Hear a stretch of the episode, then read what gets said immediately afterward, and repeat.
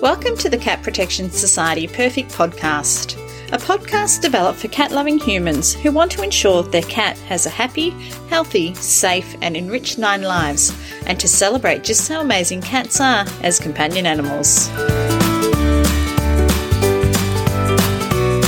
Hi, this is the Cat Protection Society. I'm joined today by our senior veterinarian, Dr. Peta Keown, to chat about what cat owners can do to show their cat they love them. Thanks for joining us, Peta. Hi, Rach.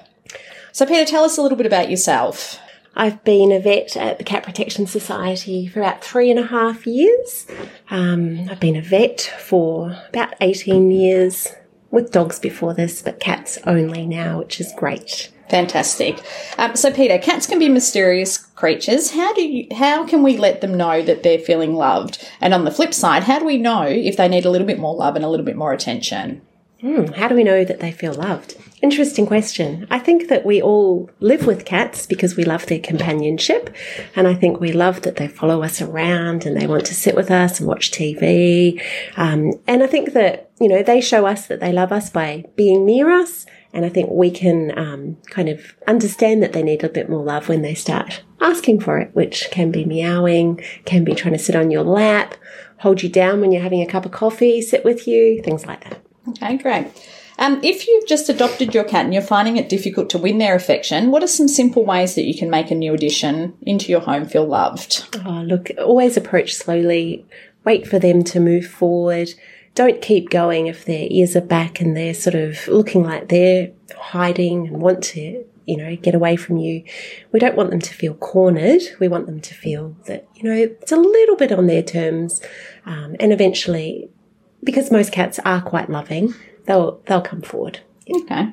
Um, and would your advice change if it's a cat that you've had for a little while? Is there any any different advice to help them feel a little bit more loved and secured? Well, I think that everybody who's had a cat for a while kind of gets to know their own cat and knows when they have their moods and Yep. when is a certain time of day when it might be, you know, crazy time or just leave me alone. I need to sleep. It's the afternoon. Um, you know, I think it's all part of cat ownership is getting to know them. Perfect.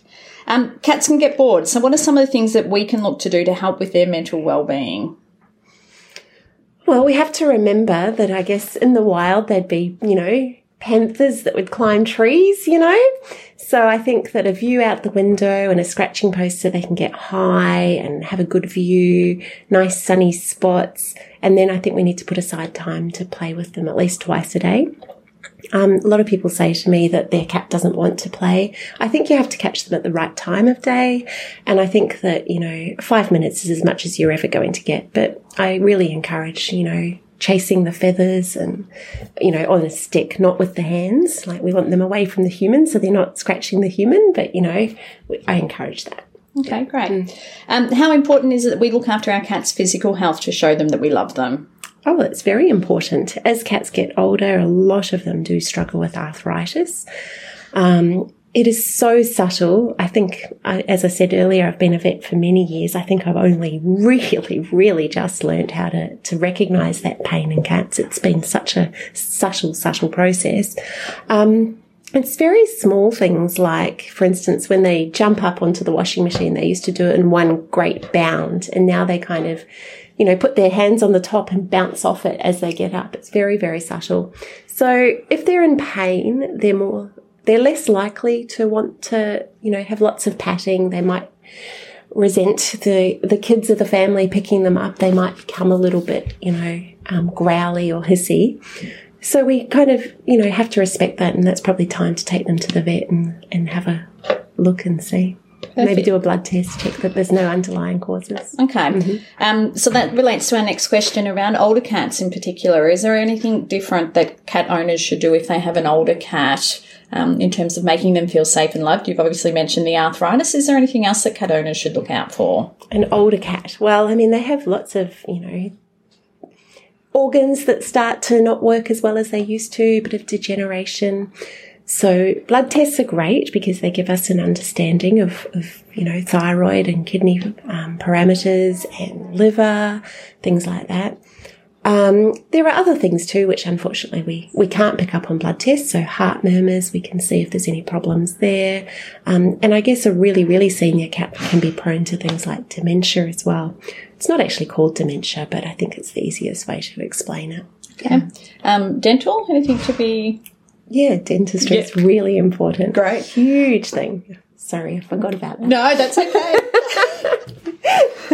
Yes, I, I probably do at least two dentals a week, so maybe I was. I'm so used to it; it's very routine. yeah. Yeah. Okay.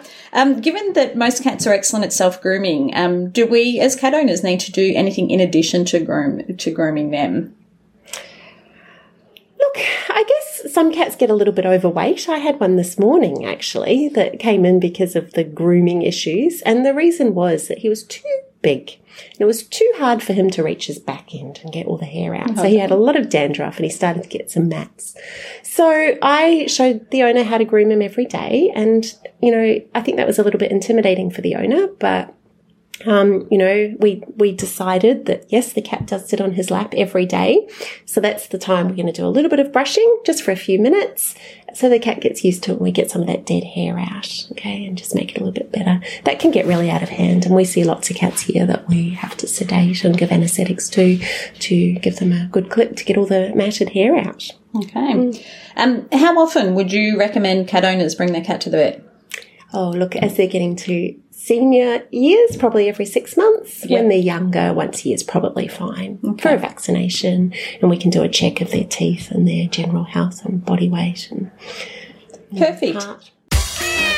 Are you considering welcoming a cat or kitten in need into your heart and home? A visit to the Cat Protection Society of Victoria in Greensborough is a must. They've been helping Victorians find their perfect feline family member for over 75 years. And if you already have a cat and you're simply looking for the very best in veterinary care for your marvellous moggy, check out their cat friendly, cat only vet clinic. To learn more, visit catprotection.com.au. Any other advice for what cat owners can do to improve their cat's well-being? Oh, just make sure you talk to them every day. Yep. Have a conversation. No, perfect, and bring them to the vet. All right, excellent. Thanks, Vida.